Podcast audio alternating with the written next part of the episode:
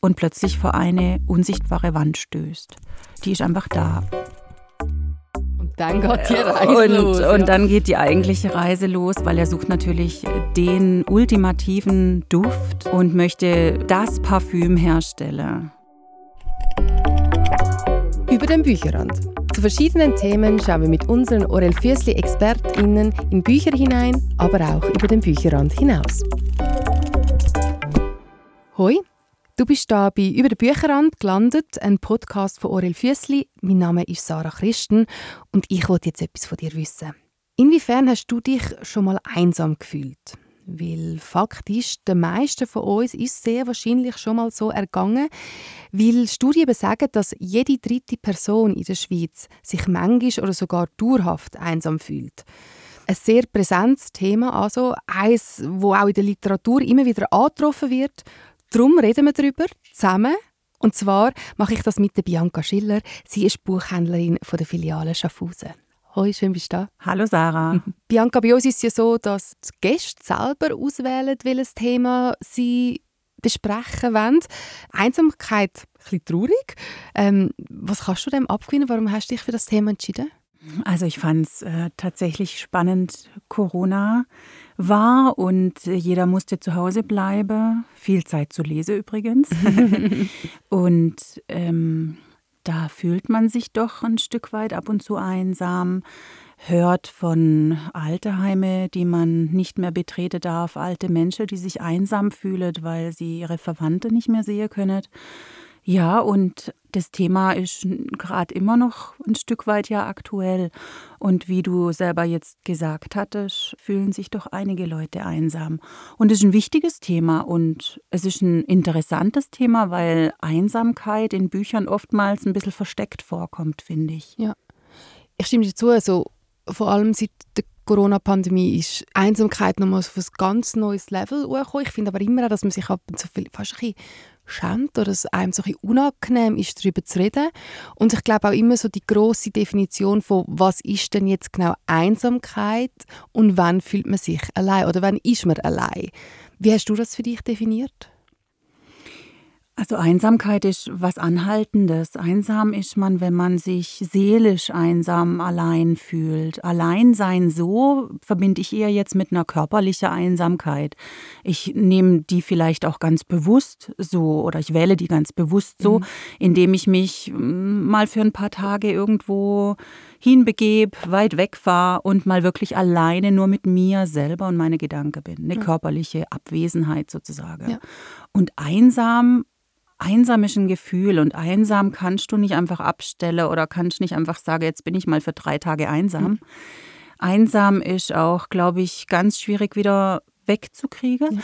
Einsam kann aber auch was Positives sein, bewusst gewählt sein ja. und was Gutes in einem vielleicht auch bewirken. Ich empfinde es auch so als ein Ergebnis von einer unfrei, von, von einem unfreiwilligen Alleinsein sozusagen, dass es sich das, das Einsamkeit sich entwickelt und irgendwann so eine Präsenz im Leben hat und man dann nicht genau weiß, wo damit.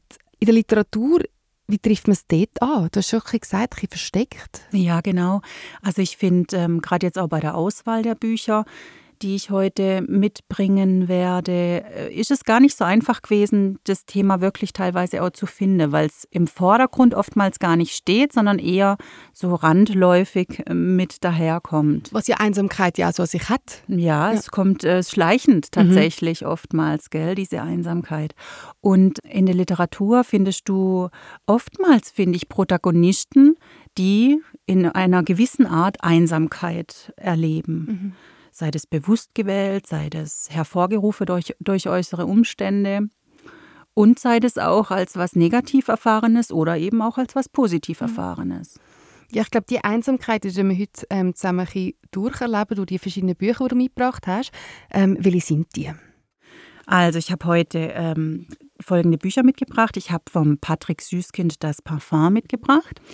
Dann habe ich von der Marlene Haushofer die Wand mitgebracht vom Gerard Donovan Winter in Maine und zuletzt noch von der Jasmin Schreiber Marianengraben.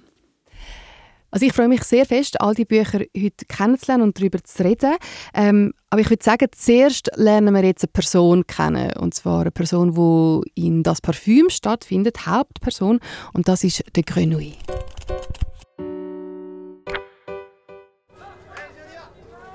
Bonjour, Mesdames et Messieurs, und willkommen. Willkommen hier auf dem Fischmarkt am Cimetière des Innocents in Paris, wo ich zur Welt gekommen bin. Meine Mutter wollte mich in der Seine ertränken. Die anderen Kinder haben mich gehasst und gemieden. Keine Amme wollte sich um mich kümmern. Doch ich bin immer noch hier. Und soll ich Ihnen etwas verraten?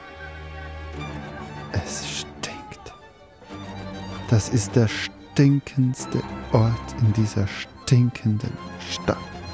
Es stinkt nach Fisch. Die Straßen stinken nach Mist. Die Menschen nach Schweiß und anderen Ausdünstungen. Und ich habe die feinste Nase der Welt und muss diese Stadt ertragen.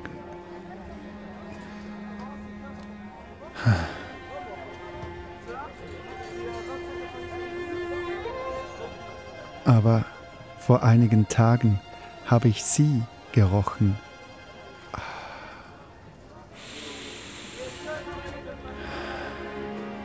Das Mirabelle-Mädchen. Und dieser Duft geht mir seither nicht mehr aus dem Kopf. Ich musste ihn einfach haben, ihn konservieren.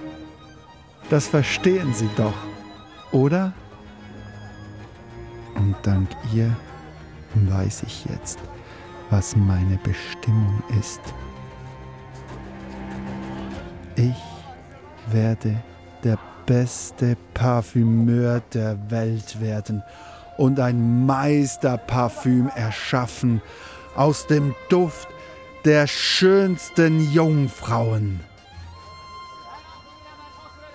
Und dann werden mich endlich alle lieben.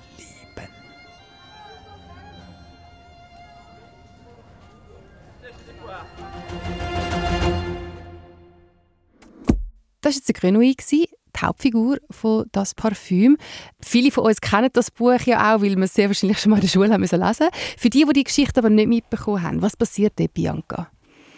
Grenouille wird in Paris geboren und diese Geburt, mit dem das Buch startet, ist etwas ungewöhnlich, weil man sofort äh, als Leser in die Welt der Gerüche reingerissen wird. In dem Buch geht es dann tatsächlich auch um Gerüche, um den Geruch. Grenouille riecht die Welt. Er sieht sie nicht, er hört sie nicht. Also er sieht und hört sie natürlich schon, aber er nimmt sie über seine Nase wahr. Und Grenouille findet eines Tages den Geruch, der ihn hypnotisiert und er findet es so schrecklich, dass er diesen Geruch nicht konservieren kann. Und deshalb beschließt Grenouille im Laufe des Buches, dass er erlernen möchte, wie man Gerüche konservieren kann und haltbar machen kann. Und äh, auf dieser Reise wird er dann schlussendlich zum Parfümeursgesellen.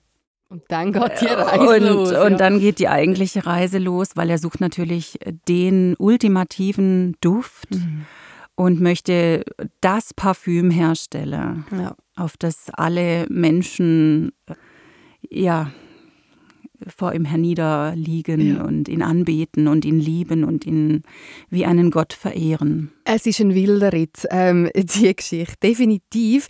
Ähm, und wie kommt jetzt da für dich die Einsamkeit vor? Weil eben, es geht ja vor der Gründung um Gerüche. Das ist so die erste, die erste Assoziation, die man mit dem Buch hat. Ja. Wie hast du dich, für dich dort die Einsamkeit entdeckt? Ja, das ist jetzt ein tolles Beispiel auch für eingangs erwähnt, dass die Einsamkeit hier eigentlich gar nicht so augenscheinlich erstmal in den Vordergrund rückt. Es geht nämlich eigentlich wirklich um Gerüche. Aber Grenouille ist ja der Einzige in diesem ganzen Buch, der die Welt mit Gerüchen wahrnimmt. Und auch der Einzige übrigens, der selber keinen Eigengeruch hat. Und das wiederum führt zu einer Einsamkeit, also zu einem, ja, erstmal vielleicht einem Alleinsein. Er ist einzigartig eigentlich. Also diese, dieses Alleinsein oder auch vielleicht Einsamkeit, die führt auch zu einer Einzigartigkeit. Er ist nämlich der einzige Mensch, der das kann.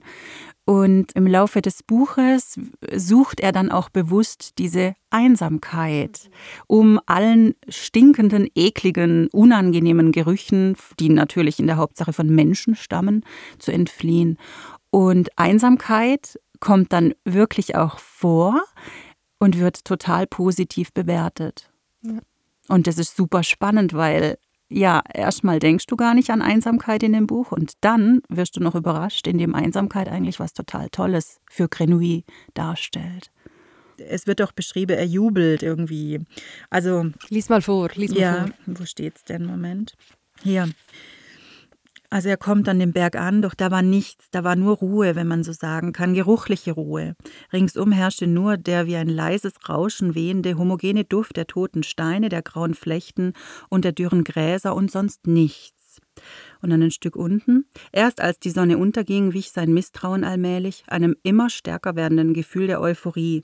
Er war dem verhassten Odium entkommen. Er war tatsächlich vollständig allein. Er war der einzige Mensch auf der Welt. Ein ungeheurer Jubel brach in ihm aus. So wie ein Schiffsbrüchiger nach einer wochenlangen Irrfahrt die erste von Menschen bewohnte Insel ekstasisch begrüßt, feierte Grenouille seine Ankunft auf dem Berg der Einsamkeit. Er schrie vor Glück. Der Berg der Einsamkeit. Ja.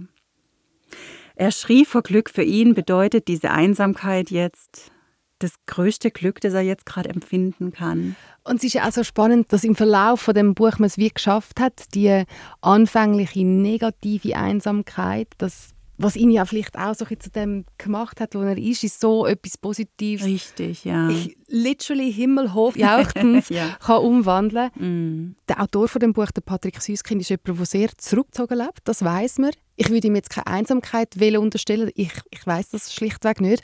Aber oft hört man so, dass die Autorin oder der Autor von einem Buch, wo es um Einsamkeit geht, selber eine Distanz zu Menschen wahrt. Muss man vielleicht auch einsam sein oder Einsamkeit gut erlebt hat, um Einsamkeit können beschreiben literarisch? Das ist eine gute Frage. Ich glaube tatsächlich, dass jeder von uns auf irgendeine Art, auf irgendeine ganz individuelle Art Einsamkeit schon erlebt hat. Und deshalb kann auch jeder von uns was über Einsamkeit erzählen. Und wie er das dann erzählt und in welche Geschichte er es schlussendlich verpackt, da können ganz verschiedene, vielfältige, bunte Geschichten daraus entstehen. Und ja, wahrscheinlich muss jemand Einsamkeit erlebt haben, um darüber zu sprechen. Die Geschichte, die da entstanden ist, ist ja sehr beliebt. Es ist ein Bestseller. Eben in der Schule ähm, ja. lesen das die meisten ja. auch. Warum? Warum findet so viele Leute das Parfüm so toll? Warum findet so viele Lehrer das eine lesenswerte Schullektüre? Ja, wieso? Nein, tatsächlich ist das ein super Buch, muss ich sagen. Ich habe das selber in der Schule übrigens gelesen, musste das in der Schule das lesen. Das ist so einer von meinen literarischen Anfängen. Ich mhm. weiß noch, wie ich mich in dem Buch verloren habe und interpretiert habe und gemacht mhm. und da. Mhm. Ja. Ich weiß es aber auch nicht genau, woran dann schlussendlich der Reiz liegt. Ich glaube, ja. der Reiz liegt natürlich auch an, diesem, an dieser Wahrnehmung mit der Nase. Das ist natürlich auch das, was im Vordergrund steht, ganz klar. Dann diese Mördergeschichte, mhm. die natürlich mit dem einhergeht. Äh, und diese Mördergeschichte auf eine Art beschrieben wird, die Morde passieren ja hm. Für Grenouille zumindest einfach als Mittel zum Zweck. Ja. Und ich glaube, das hat auch noch eine gewisse Faszination, ja. dass man das Buch einfach so krass findet oder so, so beeindruckend findet, weil diese Morde so äh, normal Mir nichts, sind. dir nichts passiert. Ja, und einfach, es muss halt einfach ja. passieren, sonst wird dieses Parfüm nicht fertig. Ja. Ich fühle mich jetzt gerade mega zurückversetzt in meine Schulzeit. So, also wie, wir, so wie so in der Stunde, wo wir über das geredet haben. Dann würde ich sagen, gehen wir weiter zum nächsten Buch, «Die Wand» von Marlene Haushof an. Um was geht es dort? Bei dem Buch geht es um eine Frau, namentlich im Buch auch nicht erwähnt. Also sie erzählt das Buch aus der Ich-Perspektive und man weiß ihren Namen nicht, finde ich auch noch ganz spannend, die eines Morgens aufwacht, ins Dorf runterläuft und plötzlich vor eine unsichtbare Wand stößt.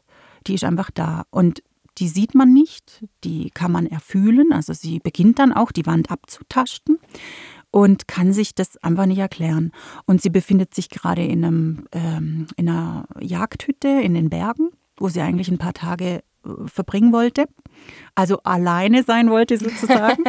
ja, und dieser Umstand, dass da plötzlich diese Wand ist, äh, manövriert sie in einen Zustand von Einsamkeit eine erzwungene Einsamkeit. Allerdings muss man auch dazu sagen, dass ähm, sie ja Gefährten an ihrer Seite hat. Mit ihr zusammenlebt ein Hund und sie äh, trifft, glaube ich, am zweiten, dritten Tag in dem Buch dann auch auf eine Kuh, die den liebevollen Namen Bella bekommt. Also da merkt man auch ganz schnell, dass diese Tiere für sie ja wie so ein gesellschaftlicher Ersatz, also ein Kommunikationsersatz, ein Gegenüber, ein, ein Gefährte, mhm. dass diese Tiere für sie eigentlich wichtig sind. Und dass das vielleicht auch in dem Buch dazu führt, dass sie diese Einsamkeit, die sie, diese Isolation von anderen, die sie da erfährt, für sie eigentlich gar nicht unbedingt auch als Einsamkeit wahrgenommen wird. Ja. In dem Buch wird jetzt auch der Rubin Sonade sehr gut beschrieben. Das ist ja literarisch bezeichnet jemand, der sich auf einer einsamen Insel findet oder ganz krass geografisch isoliert ist. Mhm, ja, richtig, ja. Warum hast du jetzt dich für das Buch aber spezifisch ausgewählt? Weil dort nach einer guten Geschichte habe ich aber vielleicht, sage ich jetzt mal ganz ketzerisch, schon sonst wo mal gehört von einem Dom, wo vielleicht die Menschheit trennt. Was hat es für dich jetzt so gemacht, dass du sagst, uh, das ist ein Buch, das ich mitbringe? Also ich fand das Buch so faszinierend. Ich habe das gelesen und war so beeindruckt von der Art, wie sie mit diesem Umstand umgeht. Mhm. Sie ist ja in dieser Einsamkeit auch irgendwie gefangen. Allerdings Sie, sie muss da ja überleben. Das ist ein Überlebenskampf. Sie ja. lernt dort wieder zu ihren ursprünglichen handwerklichen Fähigkeiten auch kommt sie zurück. Sie wird äh, Kartoffeln anbauen, sie wird ein Kälbchen auf die Welt bringen, sie wird Holz hacken, bis sie irgendwie Blasen an Händen hat, die kaum mehr ja, behandelbar sind. Sie muss ähm, dort überleben und diese tägliche Arbeit und diese Routine und dieses sich kümmern um Tiere, das alles ist eigentlich was, was sie total ausfüllt schlussendlich und auch als was Positives, glaube ich, sieht. Die Wand und der Umstand, dass sie da nicht rauskommt, mhm. das rückt im Buch immer, je weiter man liest, immer mehr in den Hintergrund. Und es geht immer mehr um dieses, wie sie eigentlich in dieser, ja, ich sage jetzt Einsamkeit, äh, wie sie da überlebt und wie sie auch in ihren Tieren ihren Halt findet. Das ist ja so spannend, das, das fragt man sich ja auch generell bei Personen im Umfeld oder so, so wie macht sie es? Wie geht sie damit um? Was hat sie für Tools oder Gefährten in dem Sinn mhm. ähm, für sie können entdecken dass es so, so für sie aufgeht. Oder? Ja, und da finde ich auch noch der spannende Aspekt, du brauchst keinen Menschen in deiner Gesellschaft zu haben, also du brauchst kein Gegenüber, ein menschliches Gegenüber, sondern um sich ähm, nicht allein oder einsam mhm. zu fühlen, sondern es reicht aus, wenn irgendein Lebewesen um dich rum ist, also ein tierisches Lebewesen. Für viele, glaube ich, ist das so, ja. Diese Kuh. Ja. Die Katze, die sie schlussendlich auch noch hat. Also auch spannend. Wann fühlt man sich eigentlich einsam? Ja. Ist ja auch mega spannend, wenn man sich in Mitte von einer Menschengruppe einsam fühlt. Ja, richtig, ja, ganz Dass genau. Dass das da jetzt auch den Widerspruch hat. Ich würde gerne weitergehen. Und zwar stehen die Bücher, haben die nicht einen direkten Zusammenhang, aber sie sind irgendwie ja auch vergleichbar. Und zwar ist das Winter in Maine mhm. von Gerard Donovan da geht es ja um eine auch glückselige Einsamkeit, kann man das so sagen? Ja, tatsächlich, würde ich so sagen.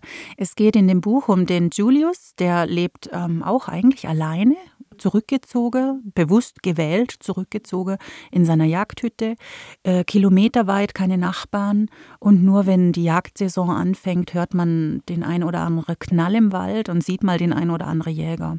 Und er hat in dieser Hütte seine 3000 Bücher, seinen Hund und ist da glücklich und zufrieden. Allerdings kann er im, Ver im Vergleich zu die Wand, kann er jederzeit ins Dorf, kann da Erledigungen machen, ist im Sommer dann auch wirklich als Gelegenheitsarbeiter unterwegs, hat also den Kontakt theoretisch schon zu menschlicher Gesellschaft.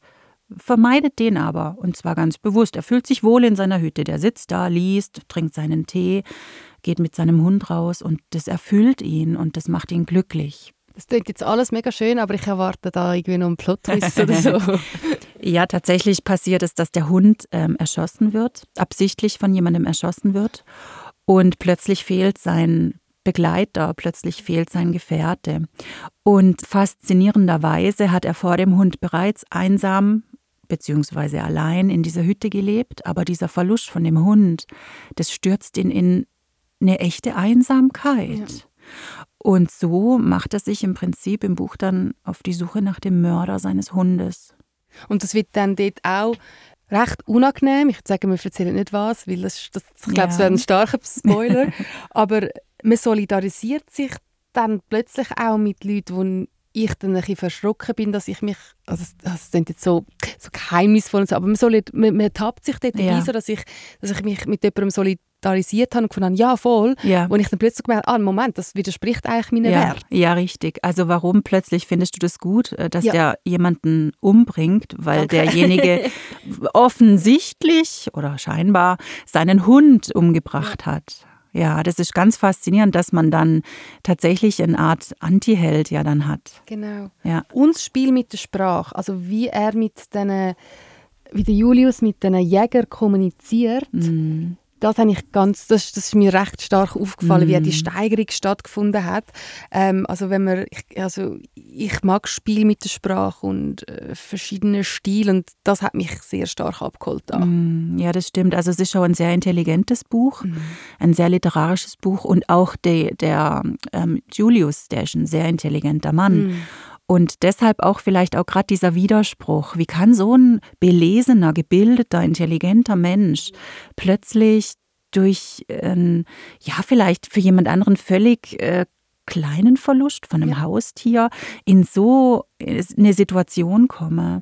Und wie kann diese Einsamkeit ihn dann überschwemmen und natürlich auch die Frage finde ich auch noch ganz spannend ist es wirklich dieser Verlust von dem Hund der ihn in diese Einsamkeit stürzt oder hat es schon vorher stattgefunden? Und diese Sprache auf die möchte ich auch noch kurz eingehen äh, super schön und ähm, faszinierend auch. Und da merkt man auch dass er in seiner eigenen Welt ist dass er wie sich von der eigentlichen Welt, von der realen Welt, die um ihn rum ist, abgekapselt hat und sich in seiner eigenen Welt befindet. Und inwiefern ist er da, das ist auch eine bewusst gewählte, ja, ich weiß nicht, ja, Einsamkeit. Doch, schon, doch. In er hat sich sprachlich für das entschieden, ja. Ja, richtig, ja.